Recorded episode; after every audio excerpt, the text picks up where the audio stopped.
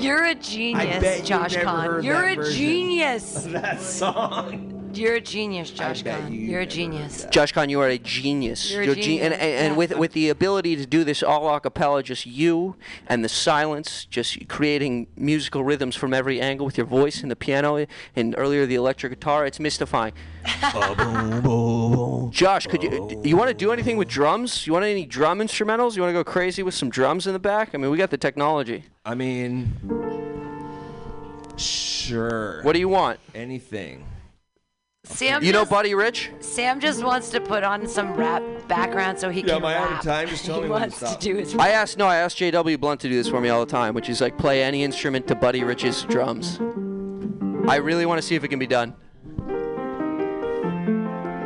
You want Buddy Rich on the drums, Josh? Let's do it. Yeah, pipe it in here. Just make sure it's loud enough. Yep. Yeah!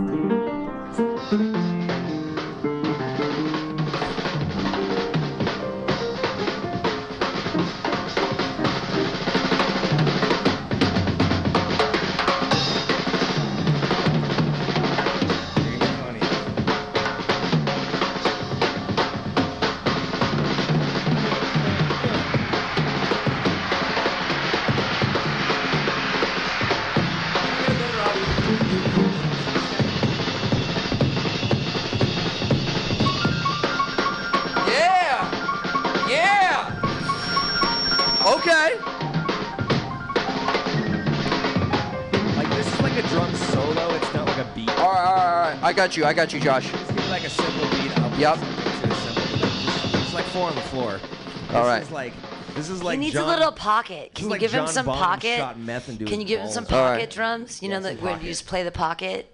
It's like quiet. Just play the pocket. You want a little bit of electric guitar to go along with this? Yeah, just just beat. All right, just beat. I'll do All whatever right, you Are we sure people haven't moved in upstairs? Yeah, yeah, they move in tomorrow. All right, Josh. Josh, this is gonna be very grooving. This is gonna be very grooving for you. Groove me, baby. You you, you ready for the groove? Groove me, baby. All right, groove it.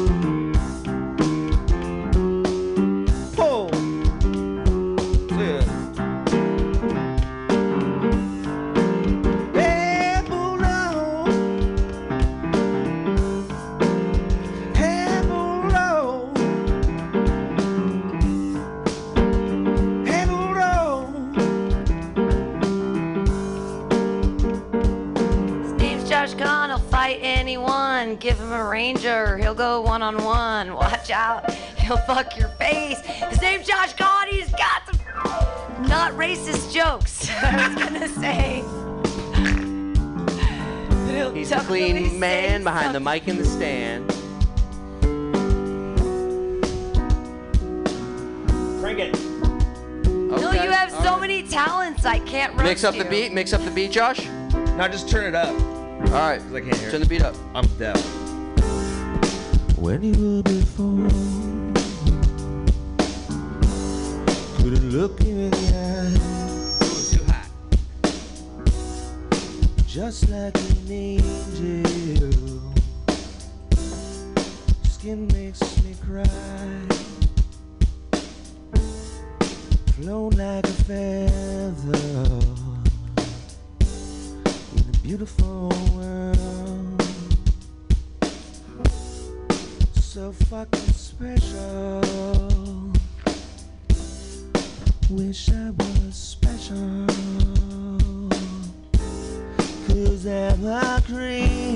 I'm a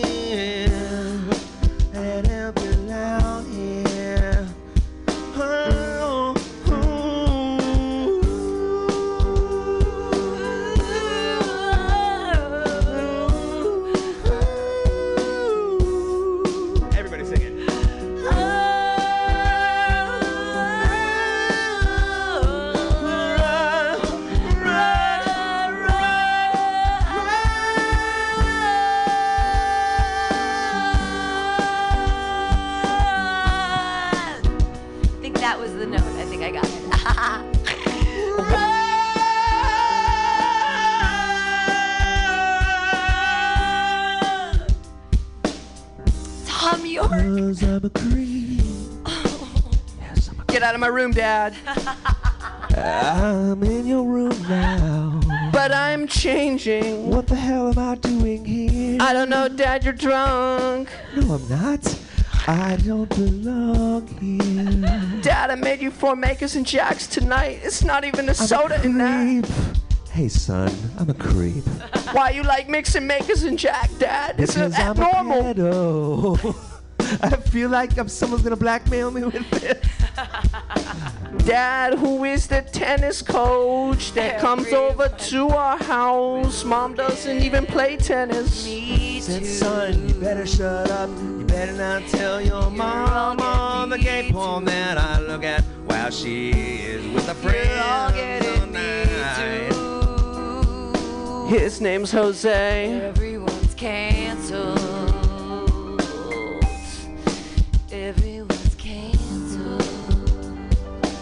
He walks around the house naked. That was Yay! Look, we made a song. weird. See how we that was isn't that, That was- You see how far we, Really? w- w- you see how far Josh Kahn went with that before we got weird? That's yeah. You got to go pretty far to get me to feel. I like know you weird. you you being weird made me go weird, Josh. Just want you Dude, just want to let you know. topped me. You topped me in more ways. You were than talking to me in that. Oh, no, I, said am sorry. I said I was so turned on He being the said- dad in your little room. He topped you topped me Topped. in Oh, more it's- ways than one. Yeah, he- That's a pun right. about butt sex. and that also works with dads. oh my god. Can you imagine a dad bottom? That would be oh weird. You know- you know, Hey, straight twelve-year-old kid, I have a fact, Thumb actually. your lip, limp dick into my ass. Like, how does that work? Josh, you like those drum beats? I, I like that beat. That was cool. We can switch it up too.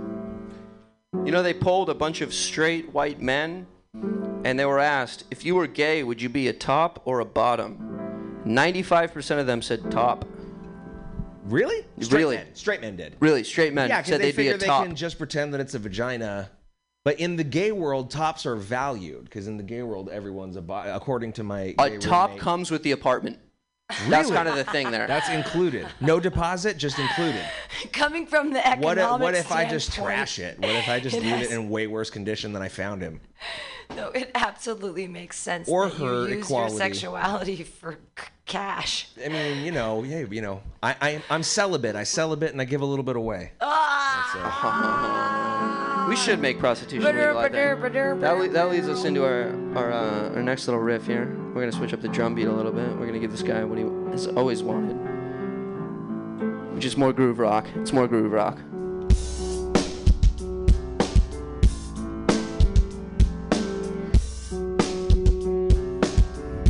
She has me like a Pisces when I am weak. I've been locked inside your heart-shaped box for weeks. Have been drawn into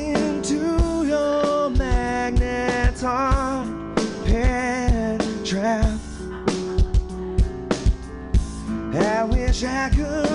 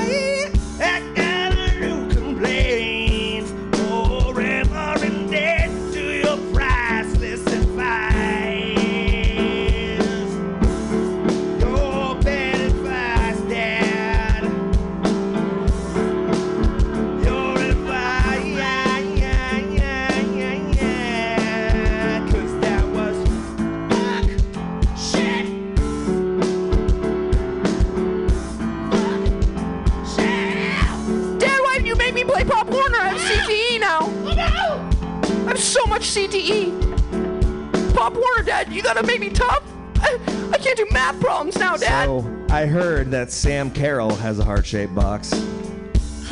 I got a box-shaped heart, son. It's irregular. It beats palpaletically. I'm getting hot. You, you want me to talk more about my my box? Yeah. I think it's appropriate. it's it's it's uh, it's got warrants on it. It's fun. There's lots of fungi. Yeah. Fungi. I'm a scientist. I say Okay, here we go. fungi. Sam Carroll's got some cheese down on his taint. My taint, y'all. I don't know what exactly Sam Carroll is, but I'm I know what he ain't. Cyclops. He's the guy that tops me when I get on Grindr two or three times a year. You don't even shower before, baby. Come on. everybody on top showers. I only shower for clients. Who do you think you are? You don't even make a lot of money. Hey, wait, I got a new complaint. For at the end to Sam's priceless advice. Hey, wait, I got a new complaint. Forever in debt to your priceless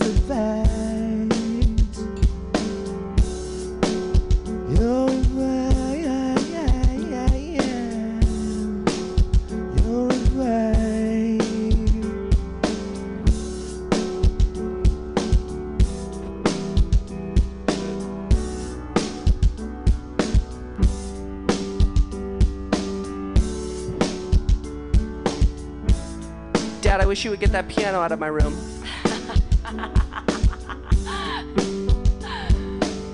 Heart shaped box. Like, I want to put Josh Kahn's heart in a box and I want to mail that box to myself. And when it arrives, I want to smash it with a hammer. Because I love him that much. Tell me when I'm out of time.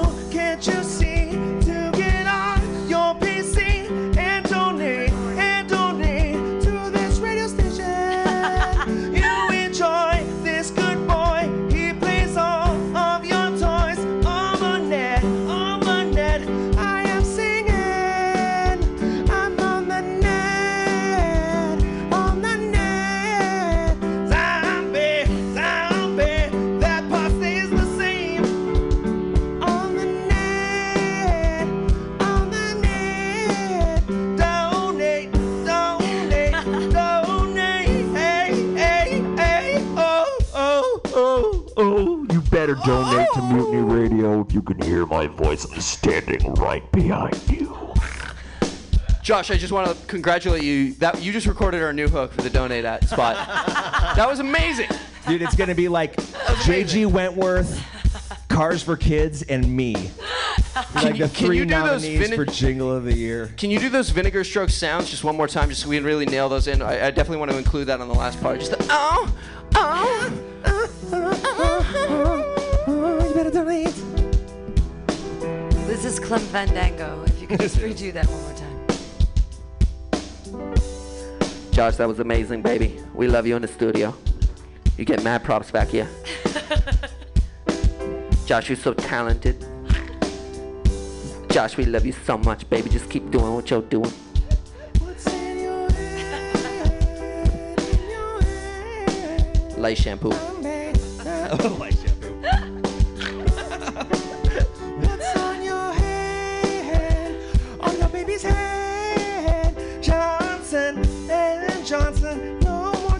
it doesn't really work. What's So wait, cut the beat for a second. Cut the beat for a second. I always Beat thought is cut. I thought that Johnson and Johnson should always have collaborated with Ozzy Osbourne to do the No More Tears Johnson and Johnson baby shampoo. Like, can't you just picture the commercial? Like the kids like don't want to go to bed and they're all covered in like spaghetti sauce and mud, and the mom's chasing them around, and it's like God damn it, it's like a yeah. Na na na na na na. You know the kids are boom boom doody boom boom doody boom. You wanna get your kissed in the back of the school. And the, you know it just whatever the lyrics, and then it rounds out with. Do you play? No more tears. I think this Do you is a also play idea. didgeridoo? Because there can't be a instrument that you don't didgeridoo don't. You know, like I have a didgeridoo. got- Here it is. I was didgeridoo don't. Like I was, I was just, I was trying to make a joke about how you play a billion fucking. I have Things. A, I have a harmonica too. Well, I'm not surprised. I mean, God, I just want to hop on a freight train and go nowhere. Anyone else? Anyone else know what I'm talking about? Freight trains that go nowhere, baby. They go nowhere. Just like you and me, we're going nowhere. There's a reason they call it one night. I fuck you and you never call me again. Sorry, that was too. it was no, too when you dirty. don't get her number, it just, just works out that way. I pretend Yeah, zero fucks. get your number. Zeros, ones, and ones and zeros. I thought you were gonna do like a monologue. I call you and we never fuck again because you didn't pick up the first time. We fucked zero times. okay, that lasted pretty quick. Are you on till a certain? Oh no. So here's the thing. Pam actually owns the studio. It's crazy. Whoa, you own this place? That must be such like only fun and not a huge responsibility at all. You're right. You're actually so right. I'm That's sure that's exactly just- how it is. I'm sure you just wake up in a lollipop bed and just shit gumdrops as you fly down here to the station. You have no cares in the world. They propel her into the heavens of witches Yeah, owning because a it's highly radio lucrative. station. It's highly lucrative. The gumdrop shit. Well, you know, funny enough, I actually shit gumdrops because I only walk here to the station now. So walking five miles a day will actually make you shit gumdrops. I don't know if anybody knows that. It'll make But you- uh, working out makes your whole life, or just, I don't know, like being. Do you work out? No, I walk everywhere. up in. I'm like, no, it's like it's fucking. No one watches alone except me and now Rachel Benson. I hear. Yeah, I've heard jokes about Positive mental attitude. PMA, baby. Surviving, surviving is all PMA. And, you know, we're not surviving. They're out in the wilderness with no water. You have to process water. What the fuck does that mean? What do they give What? you? What do you I mean? know What do you they have give to process what do they give you when water. They drop you there in the middle of nowhere. They, it, there's this show where they put you out in the middle of nowhere and you have Oh, 10 alone? Alone. Alone is the best show ever. It's the best. You watch Alone? All right. I'm, I'm, gonna sit tight for a little bit. about it. gonna I sit tight. I got to interview Woniya, the second place season six person. She was out there for Yeah, that was 73 days. cool. I talked to her for an hour on Dude, the that's phone. amazing to just be in the same room with somebody who's it done wa- that. We just we just talked on the phone, but it was That show is crazy. I asked crazy. her It's questions about groundbreaking. masturbation. I was like, you Everybody were out wants to there know for that. 73 days, and no one's asked her that question yet. Ha ha ha. And I was like. So you were out there for like it was the last question I asked her before our hour long interview. You can hear it on Mutiny Radio. And We'll play it after. And I was like, "Oh, Woniya, like um, Over some so I I told her I came to this show because um, I don't watch porn, but I um, have some fetishes. I like bearded lumberjacks. I also have a lacrimation fetish. I like to watch men cry. So alone is perfect because it's it's lumber and and I used to have an eating disorder. So like watching men starve and cry in the wilderness with fucking beards is so hot to me. And so I was like I came to alone as like a masturbation pro- project and then there were girls on it and I'm like, "Oh shit, do I have to like switch team do I have to like open up do i have to become pansexual? And i was like all right fine. Like and there's wolves and you're like whoa i want to fuck the wolves too. But it's, it's like what? We're in the arctic? What? So Woniya survived for 73 days. And but i asked her about like i was like hey so you d- you sang the sun up every day and you danced the sun down every night but like did you have like sexy times or what was going on? And she was like well you know in the beginning yeah i was communing with the earth and stuff and then once you start starving that just doesn't even become a thing. And i was like all right all right all right fair enough. But uh, no one had asked her that question before about masturbation uh, on that thing. Yes, if you're a guy contestant, that's you know, it, I I feel like I don't mean to be sexist or anything, but like for a guy, it's like you know you're you're losing a lot of zinc every time, and in nature. yeah know. don't don't waste your resources but also What if you eat it though? But also, there's now that's a good question. You got to eat your own jizz. But also, then- 'cause you've got a lot of people are fishing, and you could fuck a big mouth bass. Yeah, Just stick, oh, get right in the big mouth bass, right. Billy the big mouth Get bass. Get bass. it in, baby. Dude, Well, I asked. I asked Woniya questions about masturbation because I masturbate to alone, but tech, I guess the people that are alone aren't masturbating a lot. That's pretty much what came out of the they have to have a really- conversation at the end of the thing. but no, I'm on this alone group. So um, Rachel and I are going to start this new podcast that's going to be alone San Francisco. Like we've been dropped off here, like an Uber dropped me off. I got dropped off in the Tenderloin and I have a tarp. I have a tarp and I need to find shelter. Right? I one of my 10 items is a lighter because you know what? Like I don't a ferro rod, I don't know what kind of anyways, we're you're- going to she's going to be dropped off 5.5 miles away from me in uh, Golden Gate Park, and I'm surviving in the Tenderloin, and she's surviving in Golden Gate Park. And we're, we were going to film it, but we realized that neither of us can film anything, and we have no ability for that. to- so we're like, let's do a love to film that. podcast. I'd love to film that for you guys. we could do that. You know, so if you're lost in San Francisco, like one of the things should be you like find a human shit on the sidewalk, and you're like, you know, this actually gives off valuable BTUs of heat, and the sun is setting, and I need to warm myself on this If- fresh. here's this the thing. hobo dookie. Here's what I learned from a, a Boy Scout. If your poop floats in water, you can eat it again. And he knew this. I don't know. He was a Boy because Scout. He was I, always prepared. I have learned. I have learned as a Girl Scout all of the different plants that are edible. We're in San Francisco. There is uh, fennel rampant, rampant fennel everywhere. Fennel mm, pollen that you can.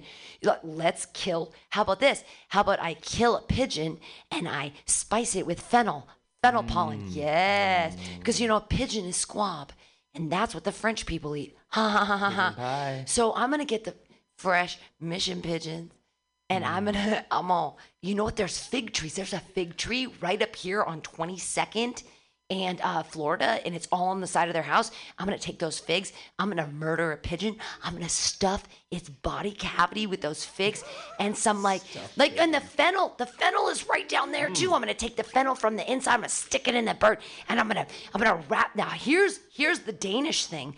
You take the newspaper and you which is everywhere right? The sf gate is everywhere and nobody actually reads it. People sleep on it. Can nay find a copy. you get it wet and then you wrap the bird in it with all the stuff inside and then you throw it on the fire. And when it crinkles down the wet the wet newspaper when it crinkles down and it's right around the bird you take it off and then you eat the bird I'm hungry now, man. i know right great with the fennel. No, and no, it's- it's, it's it's delicious. COVID's upon us and the apocalypse has been around for years. Any and I've been preparing source? since my birth. I am so ready for this shit to go down right now. And I can kill pigeons and I can denature protein over heat. All everyone's gonna die because they're be like, oh my Uber app doesn't work. I don't know how to live without a cell phone and I can't. And I'm gonna be making fires and killing pigeons and eating like a fat bitch. What? Fuck yeah. like it's time for me to survive in San Francisco. I don't need to go to the Arctic. I don't need to go there and fight wolves. Nay. Or fuck wolves. I'll fuck a wolf. No, you come say you on. wanted now. to fuck the wolves. or no, I don't want to fight them. They're crazy. Okay. I hear they serve vegan pigeon at Gracias Madre. Actually, Oh dear Lord, vegan pigeon. No, you know who makes the best? it's actually tempeh. The uh, right, the best tempeh is made in uh, fucking Chinatown. At those places, they make a crazy mock chicken and oh, get it to go. It's Oh, mock crazy. duck, mock chicken. That stuff's bomb. man. You know where they don't make good tempeh? Tempe, Arizona. Ironically enough, no good tempeh. I've tried every place that manufactures tempeh within the city limits. It is disgusting. Josh God, he's so Yeah, quick and clever. We've all been drinking all night. And of course, we haven't been because we're here at Mutiny Radio. We were Karsten. We would Actually, never. we were, but the doors were closed the whole time. We were closed to the public. Hey, I know the rules. I took the classes. We were closed to the public the whole time. And nobody. We were. It was only comics. Yes, comics. we were. There'd be things in front of the door. It was only I know the rules. we're and- clo- and this is a private store party. Yeah. We're closed to the public. Nothing is open. It's COVID. This is not a public assembly. This is a private meeting. This is nothing. It's a private meeting. Of Okay, well, let's have fun now. We're going to let you stop playing piano. We're going to let me stop having to work this way. And we're going to play this was some music. fun. I'll let's This was fun. Josh Kahn, you're amazing. You're so talented in so You're many amazing, ways, and Pam. it's I lo- I incredible. love and it's like, yay! I'm like, when am I gonna read your novel, motherfucker? Blah blah blah blah oh, blah. Just because if you were gonna have another medium that you hadn't touched yet, you got a, you got some poems. You're gonna hate me. Yeah, you'll you'll hate reading my my short oh, oh, stories. oh! Before we before we end, let me do a poem. Please. I, I mentioned earlier that um, I have a beard fetish, mostly because I was raised on Jesus, and he has beard. No, he's a hot beard. He's in here. He's got a hot. Oh my God, Jesus! Thirty-three-year-old man with a beard. I mean, stop it. Praise like, him. are you kidding? Praise, Praise him. Does he skateboard too? Like, get him. Mm. How high can Jesus kick? I love Jesus. Okay, so this is this is a poem. Okay. There's a city in your beard rows of tiny houses filled with clever pundits whispering how to live, confusing my fingers when I dig for skin, gardening invisible bonsai. I'll keep reaching till I find your jaw, longing to rent in your ghetto. Thank you. It's a poem. It's a Ben Benjamin poem. Bow, bow, bow, bow, bow. expect to be all moved. Bow, bow. Okay, so I used to write these poems and I called them my nonce. A nonce is when you write poems that are in your own specific idiom. So I was doing seven line poems that had, so that last one, Beard, was seven line poem. I'll do, just do one more. Okay. I don't remember what it's called, but I remember the poem. Yeah, this was so funny because I can remember all kinds of jokes and I can still remember all kinds of poems. So I'm like, oh, girl, your brain is so big. Okay. right? Like, ah! Okay. The deepest, darkest walk of shame is 13 blocks forever. Wait, 13 blocks and seven wide. Your feet won't darken the door frame. I'll keep smoking, praying not to brave the rain. Your doorbell's been broken for years. Oh, that one isn't as good as the first. No, I know. no, it's It like was- it's, it- no, it's not. That's like, not better or worse. That's I'm like just it like, made me sad. oh, unrequited love is weird and hard and gross. Has anybody ever thrown rocks at someone's window like Bobby Brady? Because I fucking did that. Like I fucking fucked it up in the middle I of the think night. some of these seven, seven line poems that you have should become. I didn't break the window, but I did Bobby Brady that shit. Bobby Brady did it. Okay, no more poems. I would do another poem, but I won't do another poem. Bah. We need to close this down so that I can have fun, so I don't have to be behind the board.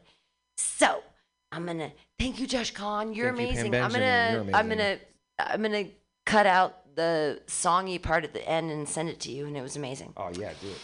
Life is good. COVID sucks. I don't know what it means. Is it real? Who cares? I got a pile of weed in front of me.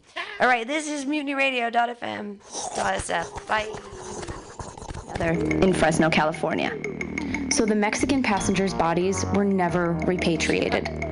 Some families in Mexico were notified by the Mexican government via letter. Others only heard about it on the radio. Not what I want. It's unclear exactly how. catching a firefly, setting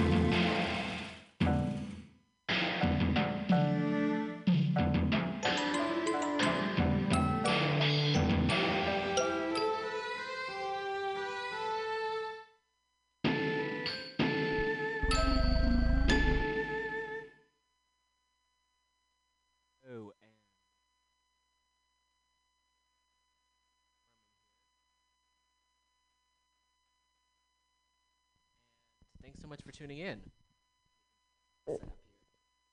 Okay, that's much better. Uh, yeah, thanks so much for tuning in. And last Friday was a bit of a rough day, and glad to be back here again and be sharing more information for you all today. Taking a deep breath in. We are broadcasting live from Mutiny Radio, and Mutiny Radio is on the unceded homeland of the Ramaytush Ohlone people. And for more information, please go to weeklyrev.org. And on the land acknowledgement tab, we have a lot of resources, places to donate, uh, more like history, uh, mutual aid, maps of the lands you're living on, indigenous lands that you're living on, and what we know as the United States, as well as a thread of native news outlets. So please, again, go to weeklyrev.org and click on the Land Acknowledgement tab. Starting off with some music, uh, remembering Rose Wong, who I only met once. Um, Rose an artist, and much more, and um, sending lots of love out to Rose's friends and family and memories of her. And this is, uh, we'll post a link to this album, Highline Songs, by Calliope Wong, on Bandcamp. We'll post a link to that.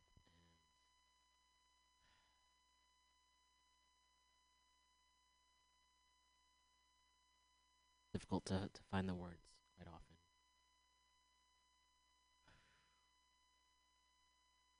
Really beautiful music. So, have some news stories and action items, and uh, as per usual, the world is frightening and quite disturbing. And uh, there are ways that folks can show up. Constant reminder like.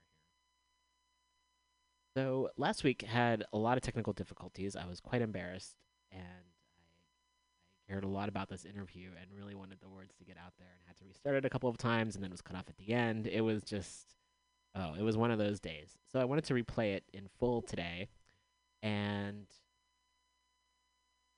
also provide some more information on our website as well uh, about CART, which is the organization that Adriana and I uh, speak about. So here is uh, an interview I did a couple weeks ago with uh, Adriana Camarena, and we talk about CART as well as a few other things. And really important organization of folks, many folks who have come together to provide alternatives to calling the police, which is so needed and necessary. So this talk is maybe about 32 minutes, and then we have a little extra snippet afterwards. And after that, I will check back in, play some more music, and then we've got some more news items to share with you all, and also on our website, weeklyrev.org. I'll keep on plugging it. Uh, we- we have like a lot of links there, so some of the items that we mentioned in this interview, as well as uh, CART, we have a link to their page, so you can find a way to get involved. Great. So uh, here we go. Thanks for joining us. If you'd please uh, like to introduce yourself to our listeners. Sure. Um, and thanks for having me on. Uh, my name is Adriana Camarena.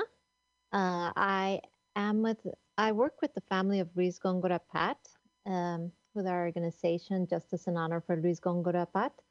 Uh, Luis was homeless at the time that he was murdered by two San Francisco police officers on April 7th, 2016.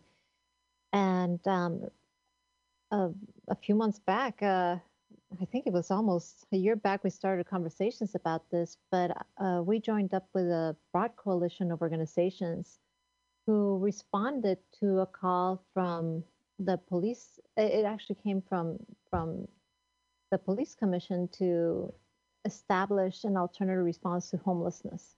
Mhm. Um, and this is how I joined up with this group that has now recently put out a report, a community plan for a compassionate alternative response team to end policing of homeless populations. Yes, yeah, I was looking at the website, which folks can find at cartsf.org, and there's a there's a there's a lot there's a lot there, and it's also definitely long overdue, and really grateful for all the folks who have put it together. So I thought we could just maybe start talking about the the summary. I it looked like that folks were going around actually talking with folks who are unhoused about what's needed for them, um, which of course is the best way to go about things. So I thought maybe we could start there and talk about how the the plan came into being.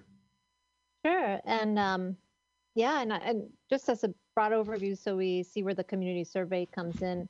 Mhm. Um, there's uh, we did a community survey with unhoused um, neighbors to understand what they would like to see in a compassionate alternative response and the team that they would like to see happening. And we also did a lot of background research into what other programs exist Mm. and did our own research also with the city, uh, separate to that, um, with the Department of Emergency Management in particular, to understand how calls come in, how they could be diverted to a new response. So that's kind of like the broad strokes of the of the project. But the survey specifically, um, it is really interesting because we learned um, that one of the primary, of course, our unhoused populations have suffered a lot of police abuse, especially uh, related even to the contact that happens between the DPW uh, responding to encampments accompanied by police, and um, and they would obviously benefit and want an alternative response to policing.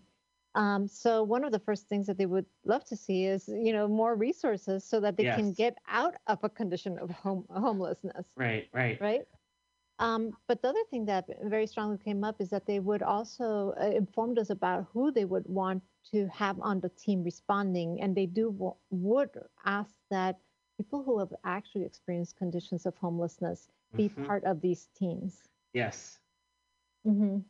So those are uh, some of the things that that we learned from the survey, um, and they also help shape the some of our core values around um, making sure that there was a, there was a compassionate uh, response that we um, made sure to en- engage towards providing resources in those contacts.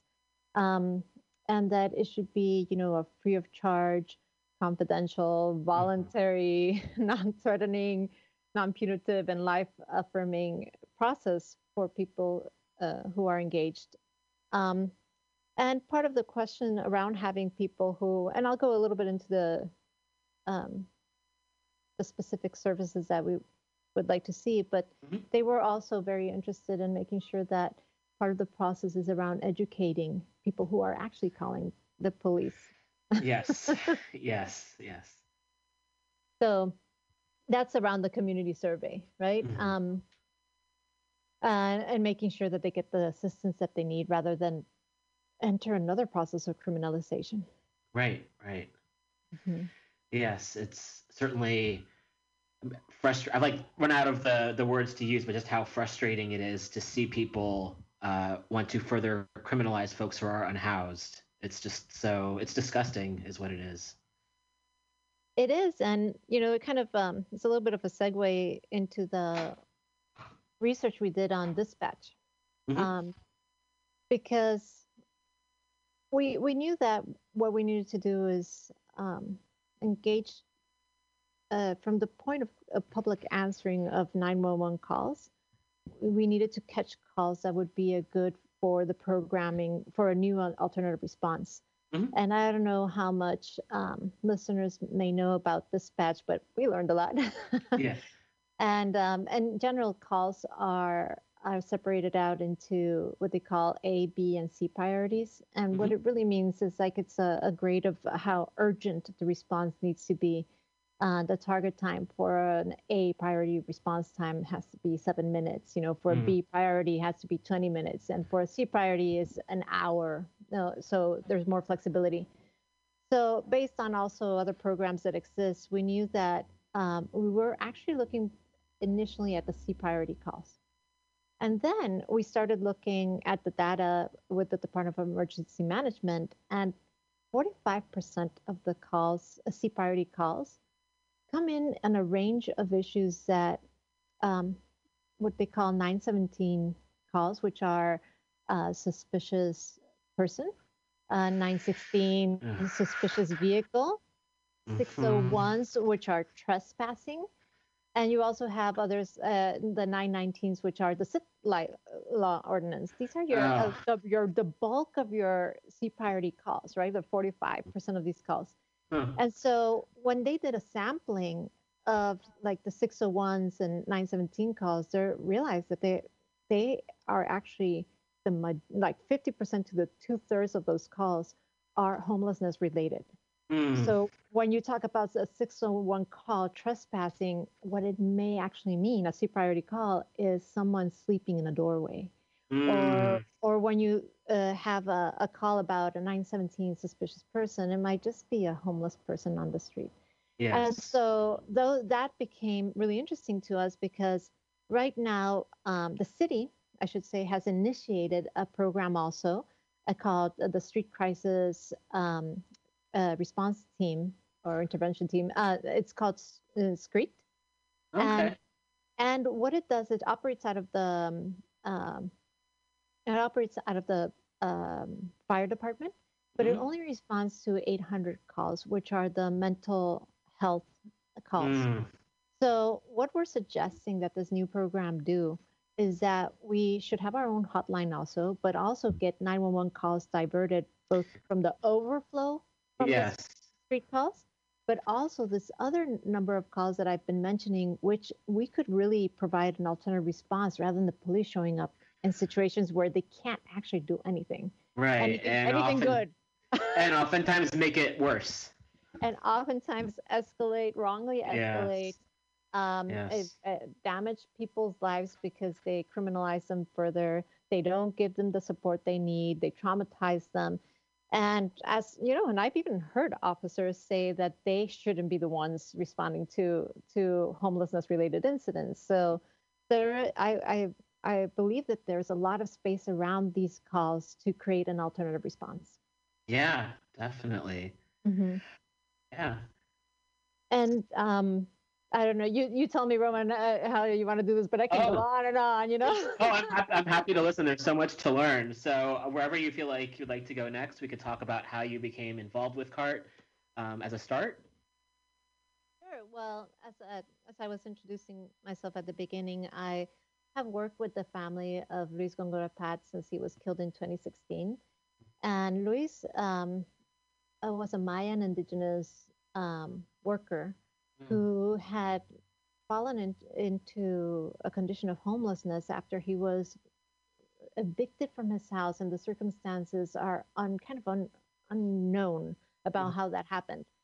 Um, but from all that we know is that Luis was just sitting on the ground when um, police got involved because they said they somebody saw a knife on him, and it actually it's a more complicated story, but just to give the context of how I got um, involved, but they arrived and he was just sitting on the ground, and within 28 seconds, they fired beanbag weapons and, and firearm bullets, and they killed him. So I got involved because we've been um, speaking with his family, with his brother Jose, his cousin Luis, um, for a very long time to create change. And so it was a natural fit for us to want to participate in the development of alternatives to policing around homelessness. And we joined up with the uh, Coalition on Homelessness, but there are also a broad variety of, of partners, and you can find them all on our page. Yeah. Yes. Uh, Glide and um, a community housing partnership. There's this uh, Lawyers uh, Com- Committee for Civil Rights, uh, Code Tenderloin, and many other organizations um, uh, that have participated in the development of this community plan. Um, and right now, I should probably pitch that if anybody's interested, they should uh, look at the our, at the cartsf.org website and find the email that you can write and say, I want to be part of the launching of this campaign um, to have uh, to to have an alternative response to policing. But that's how I got involved, and then it was it was the process was very uh, very engaging and engaged multiple people and multiple organizations it was Yes. it was an amazing process where you're like you collaborate and get things done it was but um, I ended up on the dispatch uh, subcommittee, but there were uh, subcommittees for precisely the research uh, part that I can tell you a bit more about researching other programs that Sure. were the people who did the community survey. And there's a communications team that set up the website and did and is actually leading uh, leading us in the in our campaign right now to get city support to make CART happen. Mm-hmm. Um, so just a few more details around the research piece uh, that's really interesting is that we learned that from looking at other programs that there are two kind of elements, and it matches up with what our unhoused population was saying in their survey, Mhm. which is that the service that CART should provide, similar to, and the primary model, if people haven't heard about it, is Cahoots, which has been operating in Portland for like thir- for 30 years. Oh, Um, and there are some other new efforts in Denver and, and here and there that um, also informed our project. Uh, but they do two things. And one is to provide a response to persons in crisis Mhm. um, and also provide community strengthening services. So the persons in crisis response is that the team that goes out there actually has first aid and non-emergency medical service training. They they provide uh, substance addiction referrals and res- resources. Uh, uh, transportation uh, to hospitals and service providers if needed. They are skilled in de-escalation, intervention, and interpersonal conflict resolution, and can provide uh, street counseling and mental health uh, referrals. They also are trained in suicide prevention. Um, so, but ref- being knowledgeable about the resources at hand and being able to refer people to those resources is a big part of, of the piece. And then the other part is um, community strengthening, which actually means having uh, having a role in educating people who are calling the police uh, Mhm. on unhoused populations. And the idea is to create neighborhoods of compassionate responders. And and the most important thing, as many people have already pointed out, having allowing them to have an option. Because if you don't have an option, it all ends up going back to 911 and never right. never leaves, no? Yeah. Um, and so, as part of this, uh, you know, the it's working with community, working with uh, unhoused populations, and also working with the city authorities who are getting this calls, so that eventually we also identify uh, these group of calls of which we also plan to expand over time with careful thought and an analysis um, in terms of what we are learning continuously. Um, but it is an idea of like stop seeing them as policing calls, which you know police come from a, a mindset of criminalization, and actually start seeing them um, as medical responses or health Right. responses to a street situation. Already, the 800 number is Mhm. being assi- assigned. Uh, sorry, 800 dispatch code is being assigned an alternative medical dispatch code called the 25, 25 Alpha Zero. So that right now, um, these calls that are being answered by uh, Skirt, I, I think they call themselves uh, Skirt and not Screet, Skirt, um, that the city response team is actually getting both codes. And eventually, the idea is that you only use a medical code. So we'll be, we're suggesting that we will be working with the Department of Emergency Management so that these C priority calls right now that are, you know, 601 trespasser, 917 uh, uh, a suspicious person are more adequately adequately coded um, to reflect the situation of a person under a severe situation of human rights violation already who needs support. no?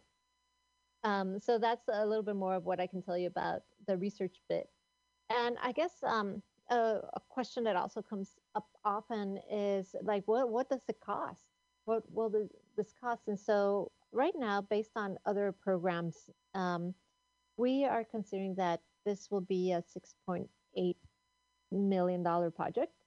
Mm. Um, and the city for this uh, project already has on reserve um, a two million dollar budget because it was discussed from the from the sorry and I said I think I said the police commission had issued a resolution. It's the board of supervisors who had issued uh, a resolution calling for an alternate response. And so they are holding this fund. And so now what we would like to see happen, especially as we phase out police response and phase in part, is that we would want that that alternative response be funded from police um, Yes. uh, uh, budgets. No, like take that budget from the police and give it to this new program. Definitely. and there's plenty of it. There's plenty of it, and this is just really, literally a drop in the bucket. But of course, we're not stopping there. What we are standing by is that we need less policing in general, and that police Mhm. budget should be cut significantly. Part of it to to serve CART, but also to serve other other valuable city programs. Right. Right. Mhm. Uh, And um, so, um, yeah, go ahead. oh no, please go ahead. Um, I, I, I, I guess in my, I started thinking in my mind about, um, I started thinking about, um, anyways, sorry when I got distracted. There's a, a hundred things I could tell you, but let me know what, what is interesting to you. I mean, all of it's interesting, which I know doesn't really narrow it down too much. Um, I guess we could we could talk about like the next steps then. Sure. So we have done a, a press conference, and, and actually, if people want a little bit more detailed information about these, uh, all these areas of the community plan that I've talked about, you can find a link to our our press conference on the CART website. Um, but we are asking that if people are interested uh, in joining the CART effort, that they write, they contact us at CART, C A R T, at at the Coalition of Homeless SF. That's a CART at C O H S F dot org. Um, and mention that you would like to join the, the campaign. Um, and also for uh, for other media, if they're interested, we'd be very happy to answer questions because right now we're we're gonna we need to.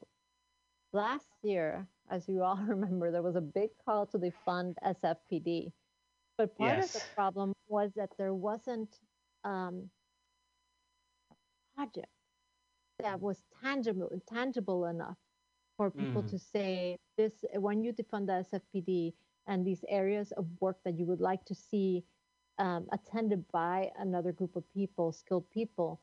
We it, it happened so fast that there wasn't this alternative. So now we have an alternative, and we Mhm. need to work within the budget cycles. So we are asking people to join this effort now. Yes. And then, as individuals, um, please uh, talk to your supervisors and tell them how much you support this project. I know there's a police commission meeting tonight. Like, just hit them up and let them know that uh, there's uh, support to defund the SFPD and and support projects uh, just like CART. Yes. Yeah. So I, I have a question. What would be what do you think are the biggest obstacles or things that folks can really focus their energy on to help get CART moving? You know, I would say that it is precisely the the the budget cycle. Nothing happens without this budget being assigned to CART. Um, but once that happens, I think there will even be a call out to to staff it appropriately and and and track it appropriately. We will we are suggesting in our report that we will also be um, creating a, a working group, ongoing working group with the Department of Emergency Management and the existing uh, CERT project. Uh, and we'll be tracking this information and making it public. So um, I think the more we can inform people, Yes. but at this very moment, the more you can engage in the with your supervisors and and um, the police commission around the need to uh, divert funding away from the police to alternative responses to policing, such as CART. That's the main issue right now.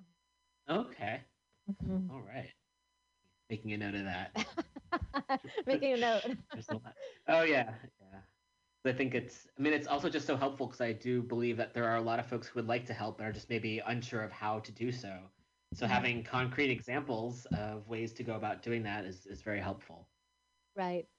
And again, if you belong to an organization that would like to support this uh, project, we are we are gathering up right now um, Mhm. to make this a very successful um, first effort. And there are other efforts that are going to come along. Um, the the mayor has a working table that's also looking at other alternatives. So this is our community plan. This is what we would like to see happening, but it is aligned and it's with other projects um, oriented to uh, developing many and several alternatives to policing that support our Black and Brown and Indigenous communities. Yes. Yeah. Yeah. Um, are there other pieces of this you'd like to share, or other Um, topics? No, that's my main thing. I guess I could um, mention that there are other. This is what I was going to say. There are other suggestions that we have in our report. um, Okay. Yeah. Towards uh, you know, we are asking the police police commission, um, you know, fire officers when they breach time and distance policies that escalate situations, and Mhm. we have other. Um, s- uh, situ- we would like to see the current response that the city has through the HSOC Center to homelessness. We would we are suggesting that they eliminate um, HSOC because it all all it has created is a, is a police response alongside DPW to to encampments that has aggravated situations while diminishing the work of the outreach teams that do have for homelessness that could actually be very beneficial if they just dedicated to them, themselves to what they originally were supposed to do, which was to pri- provide resources and ref- referrals, no? So we are um, making suggestions along the way about how how the city can improve its own program, you know, its own uh, programming. hmm May I ask a, a clarifying question? I heard uh, HSOC. Is that um, what is that exactly? So, and that goes back to a little bit to to dispatch, no? Okay. But so the city um, created uh, a home. I think it's called the Homeless Center Operating Center. Um, okay. and uh, sorry, Homeless Services Operating Center. And what had ha- happened is that before its creation, and um, you know, I don't know exactly the backstory, but it, it is related to the creation to the to the passing of the uh, Sit-Lie Ordinance, Mhm. um, which made it, uh, you know, an, an infraction to sit or lie on the street. And Mhm. so um, the the there became became a there started to be a flood of calls towards 911 around these nine, 19 codes, which are the Sit-lie ordinance, but also just a tag that was just 915 homeless people. You know, that kind of homeless people. So with the HSOC Center, what happened is that they create they they started diverting those calls towards um, the HSOC Center directly through the 311 Center. Mhm. And then HSOC was supposed to provide the appropriate resources to respond to homelessness in the city. But what it has become is mostly uh, a reaction to send out uh, clearing crews from DPW and often, accom- no, almost always un- accompanied by police. And so that has actually aggravated the conditions for people who are living on the street rather than create any improvement. And it's Mhm. just a shuffling of people from one street over to the next without providing real solutions. So uh, that's why we're also suggesting that uh, the HSOC be eliminated. Um, yeah, and this is all related to how the 311 has been used. Um, that we're also suggesting that from now on, all these 915, 919 calls just come to CART. Like, Mhm. just don't, we'll deal with it. Yes. And if DPW has to be called, call DPW, but do not with the presence of police. Never with the presence of Right. police. Yes.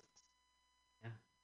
So it is. It'll take a. It'll take a village. It'll take the village of San Yes. Francisco to to to work on this, and this is why one of the most important aspects of the project is to have um, built community strengthening Mhm. computer resilience around this, so that we understand what are more appropriate responses to homelessness, and it is certainly not criminalization of somebody who's suffering from severe human rights violations or lack of housing and other ba- basic necessities.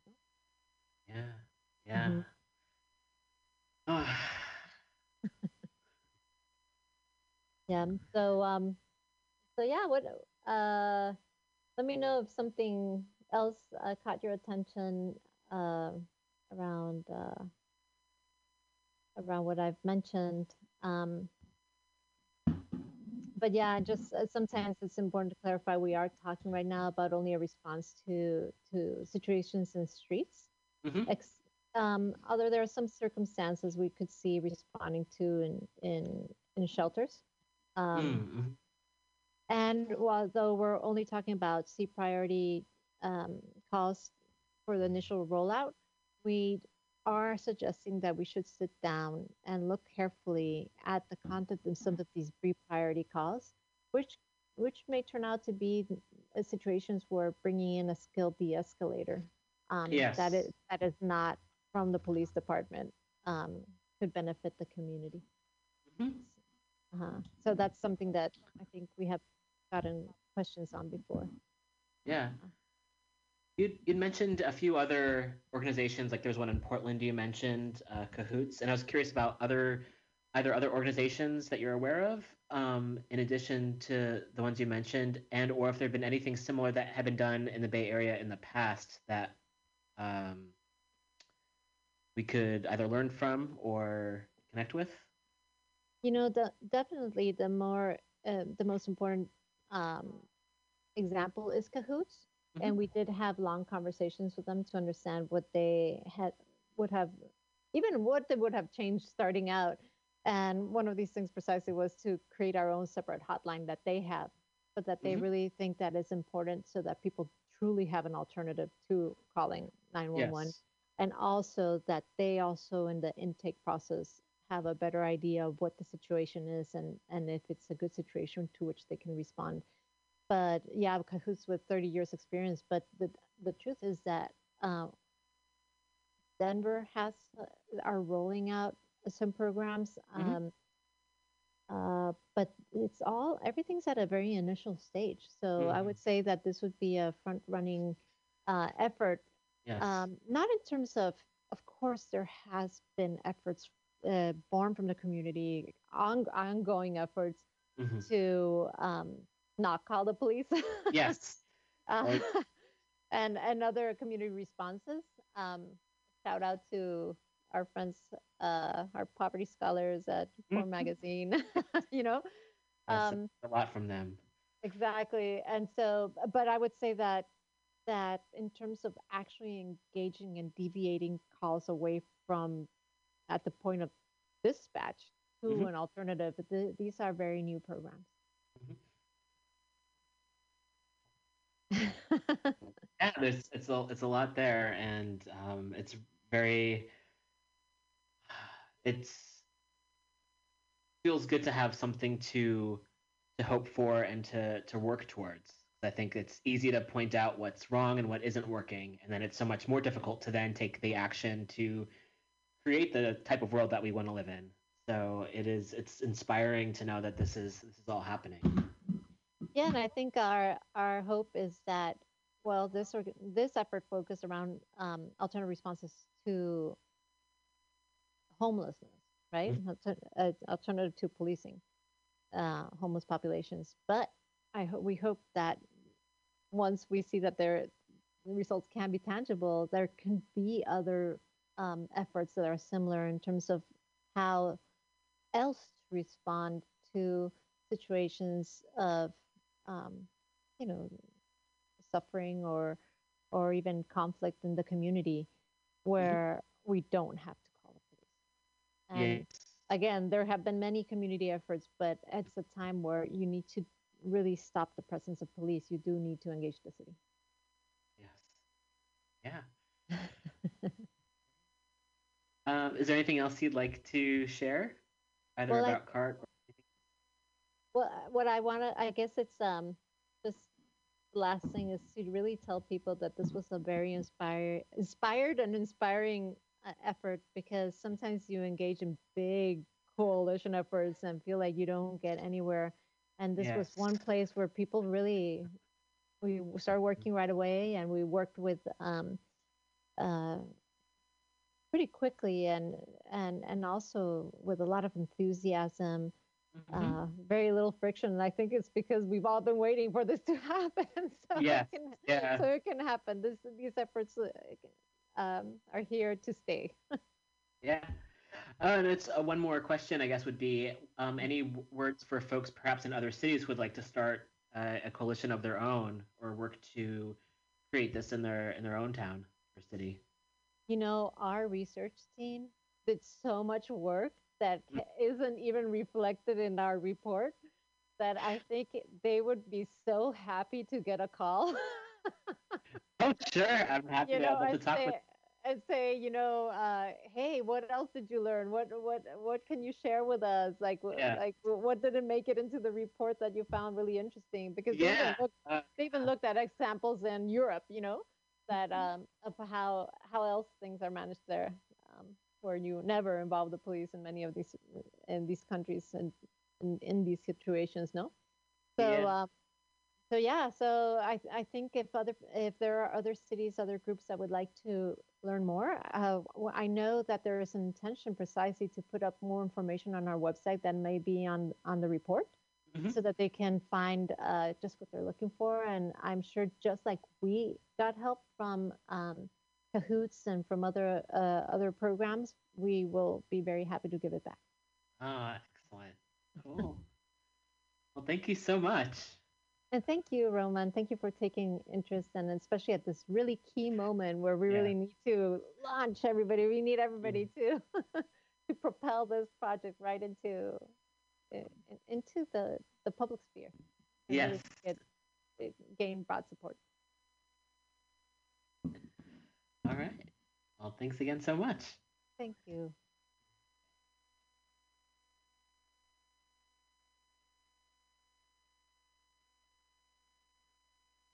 So big thanks again to uh, Adriana and all the folks at CART. And just gonna play a quick uh, clarification about H.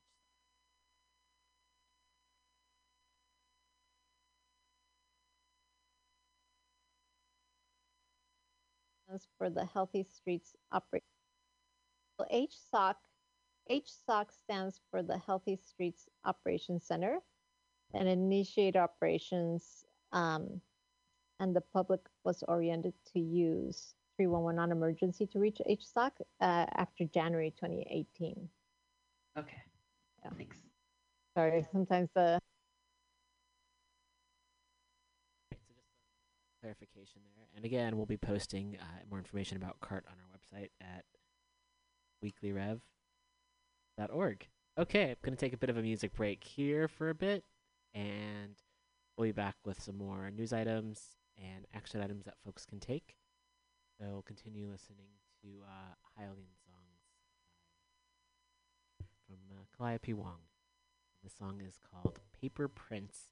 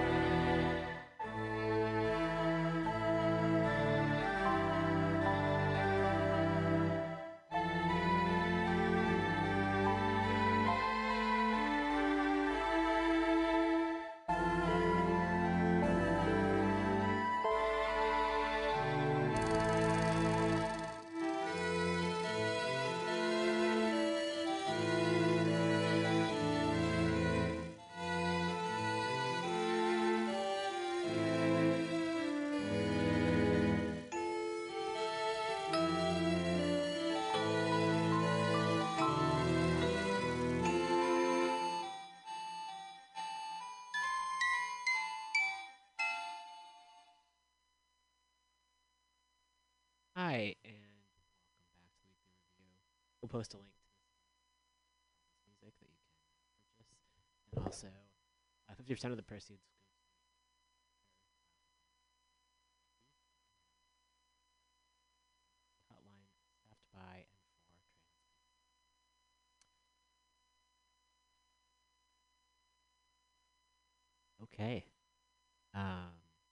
up, wanted to provide some action items. There's a lot of terrible things in this world. Uh, putting it bluntly, I guess. Uh, just the the rise of fascism and the increase in violence against marginalized communities. And I wanted to share um, resources and ways that folks can help. So this is a thread from Brown uh, Siga is the name, and it's at br zero WNSGA is the Twitter handle. So again, at BRO BR zero WNSGA, and you can also I've shared this on Twitter as well. I'm at R O M A N R I M E R. And this person writes, All of the anti Asian violence in the Bay is heartbreaking and disgusting. I wanted to gather some resources and info as to ways to help those communities. And this is a thread, which is uh, by no means complete. However, it's, there's a lot of great information here that folks can help out with, um, regardless of where you live and also what your means are. So, first is a EDA Use GoFundMe, used to redistribute funds amongst orgs that support Asian communities and their safety. And um, it's a GoFundMe. And again, I'll provide a link to all of these on uh, our website, weeklyrev.org.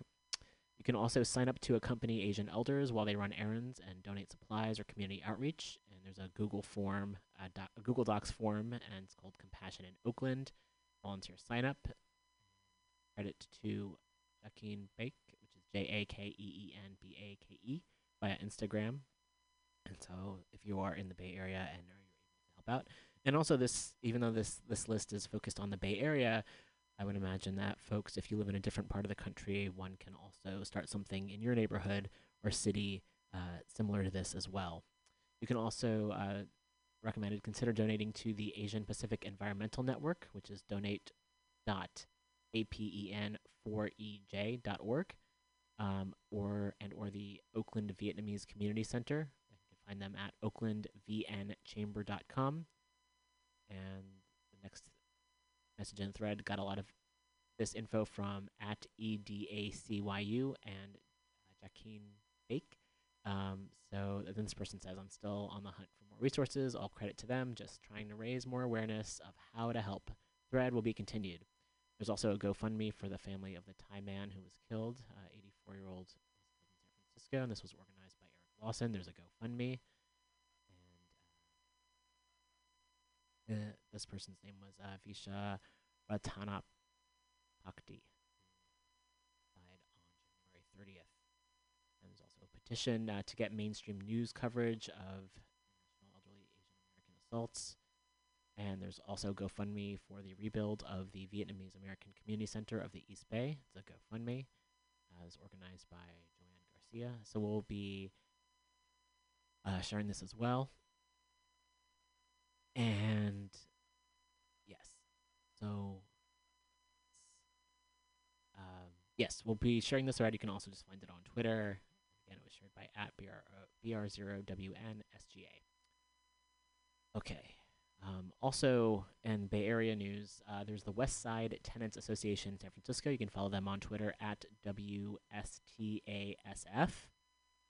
And they uh, posted recently uh, the sheriff's office is beginning to evict residents in San Francisco. We, the West Side Tenants Association, are organizing to support and defend each other against eviction. WSTA will mobilize participants of the Emergency Response Network, where we will prevent landlords and police from violently removing tenants from their homes.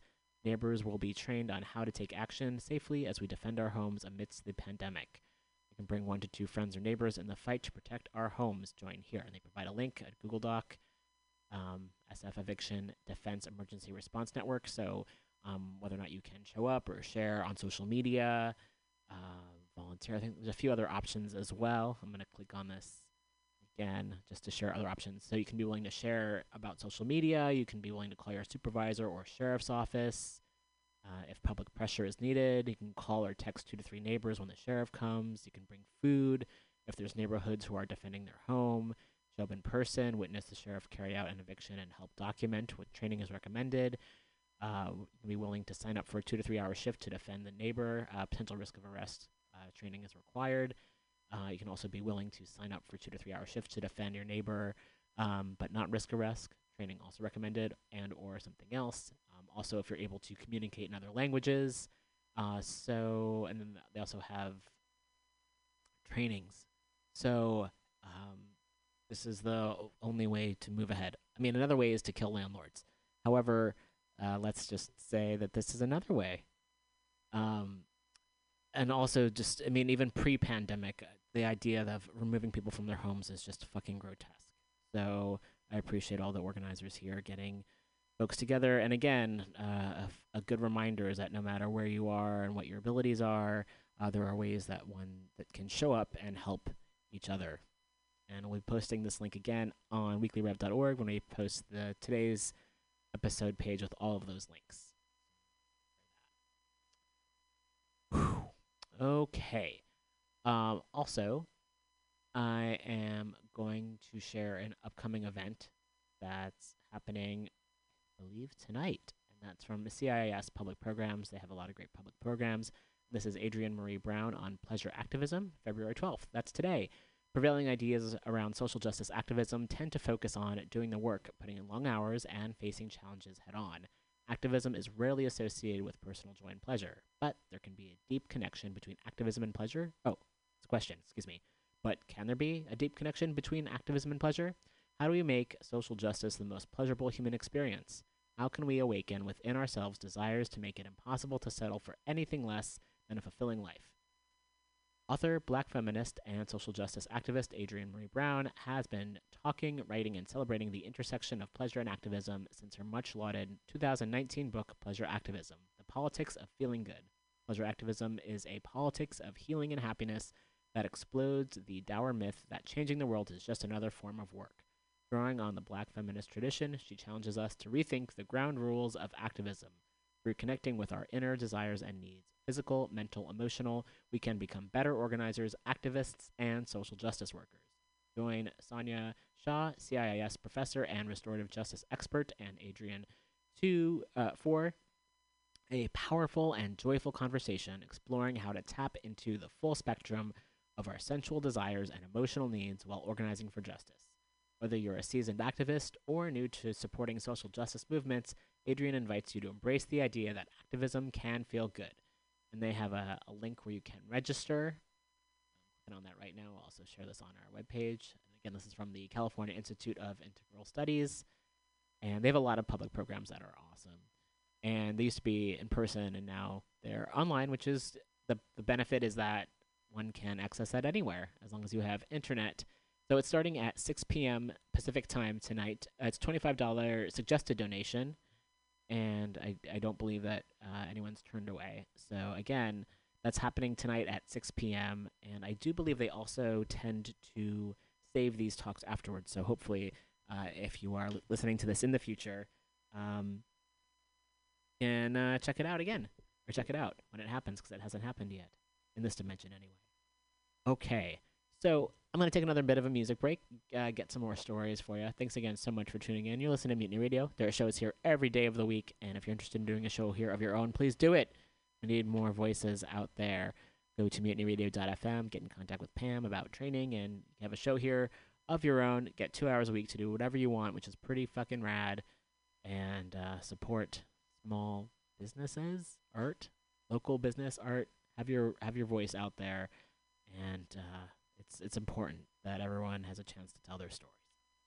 Okay, here's some more music, and we will be back in a bit.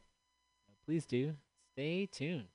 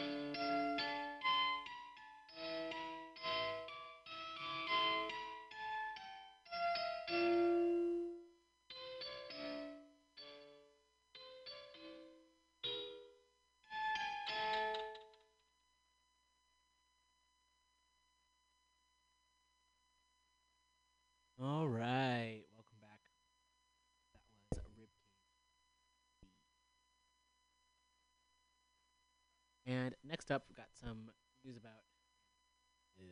And this is a little over like four and a half minute video that was shared by More Perfect Union. You can follow them on Twitter at More Perfect US. The uh, caption here is Jeff Bezos Boo says he's proud of working conditions at Amazon. Workers say they're s- they are surveilled, treated like robots, and forced to work in a grueling and unsafe environment. Now these warehouse workers in Alabama are organizing to demand. This video came out on February 10th. If I had the opportunity to talk to Jeff Bezos face to face, I would really want to ask him have he ever worked in a warehouse before? Have he sweated for 10 to 12 hours a day and not being able to go to the restroom when he needed to go? And the issue of, um, of working conditions, I'm very proud of our working conditions. They got cameras. They watching us all the time. It's a lot of walking, it's a lot of fast pace, it's a lot of climbing upstairs. It's just a lot for the human body. It's tiring. It's consistent. It's it's it's fast speed. It's unsafe because you consistently working fast pace, ten hours, only only two breaks. They're getting treated like robots, and, and it's not fair because even robots break down sometimes.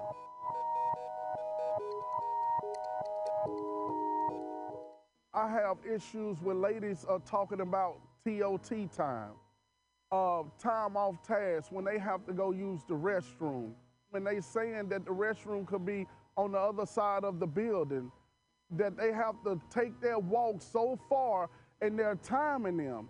And when they run out of time, people are calling me emotional, like, Michael, I'm on last chance. They said it's extremely hot in there. They said they have had people to pass out because of the extreme hotness in there. Who get doctored or get TOT time, for going to the bathroom?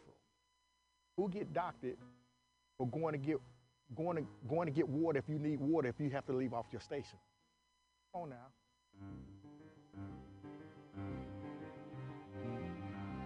I work on the line, I work in decant, and I actually um, open packages and store them in the bin, but it's a lot of standing all day. And my day to day there is working so many hours without having the breaks uh, that we need. It's, it's really strenuous on the body. I've been to the doctor several times with issues with my own body, with my legs. It's unsafe because you consistently working fast pace, ten hours, only only two breaks. Amazon will change their schedule in the middle of the night while they're sleeping. They don't even know their schedule's been changed. They wake up thinking that they got an off day and they supposed to be at work at seven o'clock in the morning. In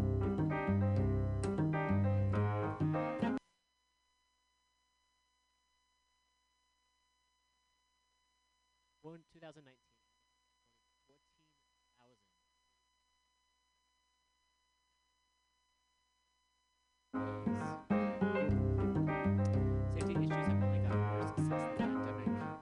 having confirmed cases every week. It's unsafe to me because we don't know who have it. We don't know who we've been around, who have it. I have people with issues about COVID 19. They haven't received a COVID pay. They've been on for weeks. Some people are back to work and still haven't received COVID pay. Man, this is heartbreaking. A lot of people need their money. They, they don't have a way to pay their bills and they're looking for a pay that's supposed to come to them but haven't received it yet. Amazon briefly instituted extra pay for workhouse workers during the pandemic, but rescinded it in June. They're owned by the richest man in the world, so we know the issue cannot be that he doesn't have the money. I feel like every employee, as well as myself, deserve more due to what we do. And and I feel like it's it's it's not fair. Amazon says that they're there for their employees. To us, they hear our voices, but they're not responding to our voices. We have very good communications with our employees. So we, we don't believe that we need a union to be an intermediary between us and our employees. So now, with us bringing in the union, we feel better that we have somebody that will sit down and talk to him about the working conditions that we're having and the dignity and respect that we're looking for. We need the union out of Amazon to make things better, fair. We need job security, better wages. But a union represent you when you don't have the voice to represent yourself.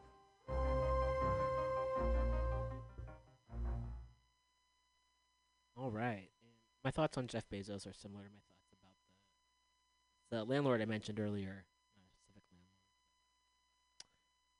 Living in a world where Jeff Bezos is continues to hoard wealth and treat his employees horrifically around the world is not a world that I want to live in. And it's really hard for me not to voice my desires about what to do with Jeff Bezos. I think we can all imagine, but perhaps collectively, unlikely he will change his mind and donate his billions of dollars and make uh, Amazon a worker-owned company, which would be awesome. Put that ener- energy out there anyway, um, and in the meantime, one can certainly support all the workers there uh, to be able to live with dignity and have all of their needs met. May uh, Bezos pay for his crimes? However that turns out. I'll put that into the universe too because fuck him and fuck all the billionaires. Ah, what a lovely show. Just putting it out there because it's uh, when people are hoarding wealth, it's fucking disgusting. Okay. Next up, ugh. That one. try not to uh you know sometimes uh, the segues aren't as smooth as one would like them and oh yes i know what i was going to say this is going to another an upcoming event which is on february 20th it all it, it's uh, together so you can say hey i want to support these these workers who are looking to unionize in alabama and there's something that you can do uh, february 20th which is next in eight days. National Day of Solidarity with Alabama Amazon workers, including the Amazon Union. And that's again Saturday, February 20th from noon to 1 p.m. It is a protest. The organizer is Southern Workers Assembly, and location details all Amazon and Whole Food stores in the U.S. And I, I, I do have to say, I'm very proud of myself. I've been so stupid. I sound so stupid. Anyway, well, no, I've been uh, boycotting uh, Whole Foods for a long time now, and it's you know they're ubiquitous, and food is something is a necessity, so it's kind of tricky. However, um, there are so many reasons to boycott Whole Foods, and uh, that's one thing. It's like okay, it's been a rough few years. However, I believe one can do it. Fuck Whole Foods.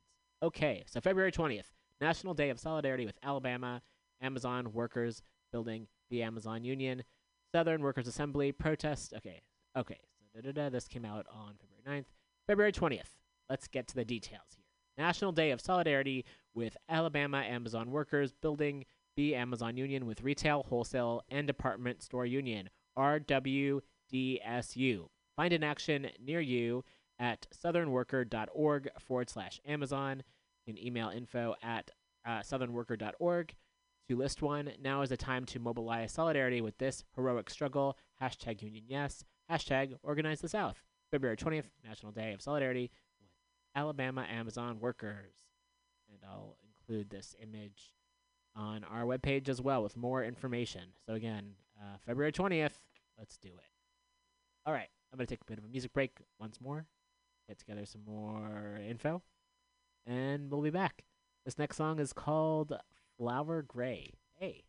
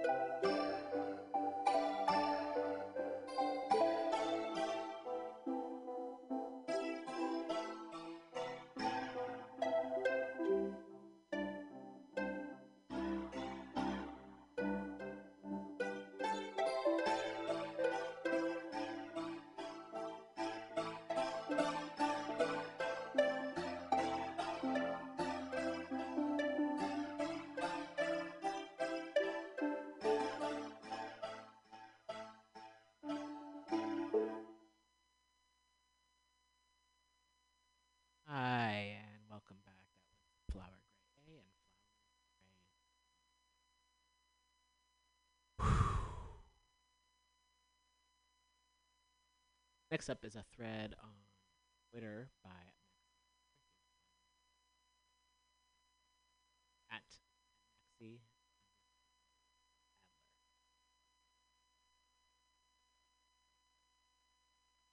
Many of you have asked, how is all of this destruction happening for the border wall when we have laws protecting these places?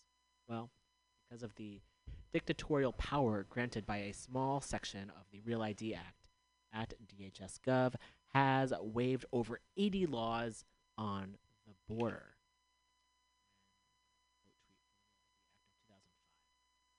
By waiving every relevant law that protects the environment, culture, archaeology, people, and species of the border, DHS.gov has willfully destroyed sacred sites, bulldozed sagu- saguaros, militarized public lands, and severed critical habit- habitat for endangered species with impunity. Among the list of waived laws, the American Indian Religious Freedom Act, National Environmental Policy Act, Endangered Species Act, Native American Graves Protection and Repatriation Act, Clean Air Act, Clean Water Act, Archaeological Archaeolog- excuse me, Archaeological and Historical Preservation Act, and 77 more. Holy crap. If these laws were allowed to do what they were created to do, what previous generations intended them to do, protect us, there isn't a chance this massive, murderous $15 billion taxpayer funded public project would have ever, ever, ever happened. Period. And if you're ever curious why indigenous tribes and communities on the border are so upset, why we have to fight this hard and this tirelessly, it's because the people of the border do not have the same rights, laws, and protections granted to the rest of the so thank you to uh, Maxi Adler for uh, sharing this, and we'll also provide a link to this uh, thread on our page, weeklyrev.org.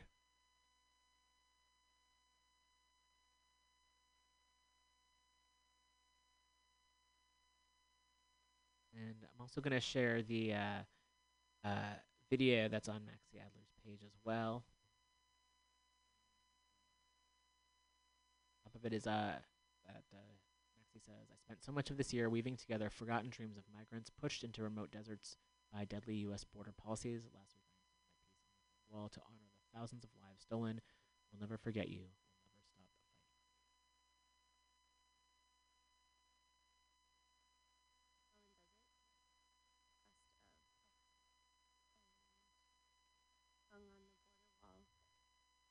That I've been weaving the last year and a half with clothing and objects and fabric that's been left behind in the desert um, from people trying to cross. It's structures like these, like the one behind me, that have pushed thousands of people to their deaths. Over 8,000 bodies have been found in the borderlands. In these beautiful deserts. And we haven't done a single thing to collectively mourn that, to grieve that fact, to process the loss that the borderlands has seen, the loss of human life, the loss of species, the loss of families, loss of childhood. And I started this project because I didn't even know how to process any of that. I didn't know what to do. And I just thought I could spend some time using what was left behind to help start weaving some compassion into this place.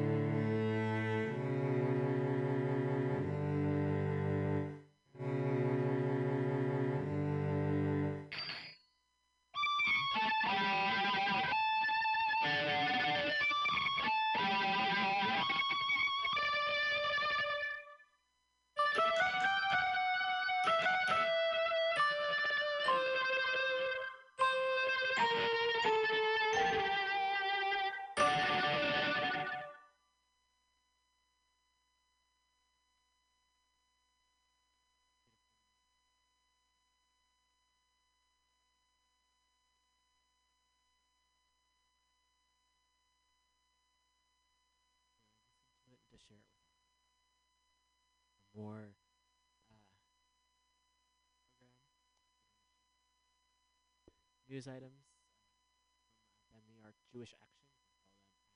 Action. Mark your calendar for Re-Rise, Building an Anti-Racist Jewish Community, presented by Synagogue. Hear from at uh, Yavilah, uh, is at Y-A-V-I-L-A-H, and Black, Indigenous, and POC leaders about how to create Jewish communities that center JOC and dismantle white supremacy. Well, website again, February 21st at 4 p.m. Pacific time.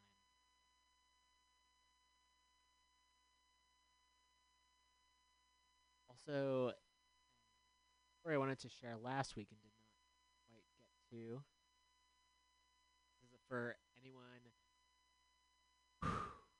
uh, needing or wanting info on the general strike in Haiti. Elsewhere, when it is elsewhere, it's often for Europe. And uh, so this is from uh, at Communist Hug, which is perhaps the cutest handle I've ever heard of. Uh, follow them on Twitter. And this was shared on February 3rd. So it's a little bit, so this is from a few days ago, weeks ago, days ago, nine days ago. And uh, I wanted to share that with you all here. It's about 49 seconds. Haiti labor unions and social movements launched a general strike this Monday against the ongoing insecurity in the country while demanding the resignation of President Jovenel Moise. Groups of workers started the strike action with various street mobilizations in Port-au-Prince to reject the high levels of violence affecting the population. Unions have denounced that the policies implemented by the government of Moise directly affects the salaries, while rejecting the constitutional reform the government is pushing, stressing that it does not benefit workers. Meanwhile, social and political movements opposed to the current government also joined the strike action, rejecting the reform of the constitution, which they denounced was a move solely aimed at securing Moise's continuity in power. So that's a video here from Telesur, and I believe there was another video that was earlier uh, today. That more. This is um minute forty two seconds shared by Madame Justice for Haiti. Uh, at M A D A N B O U K M A N shared 17 hours ago. Protesters in Bonnet, uh, Haiti, many of them armed, demanding the U.S. UN OAS puppet dictator transfer power uh, to the new interim president, Joseph Mécène Jean Louis. They can confirm 1,000% Haitians will not give up. Quote, if they shoot us, we will shoot back. So here's some audio from this video.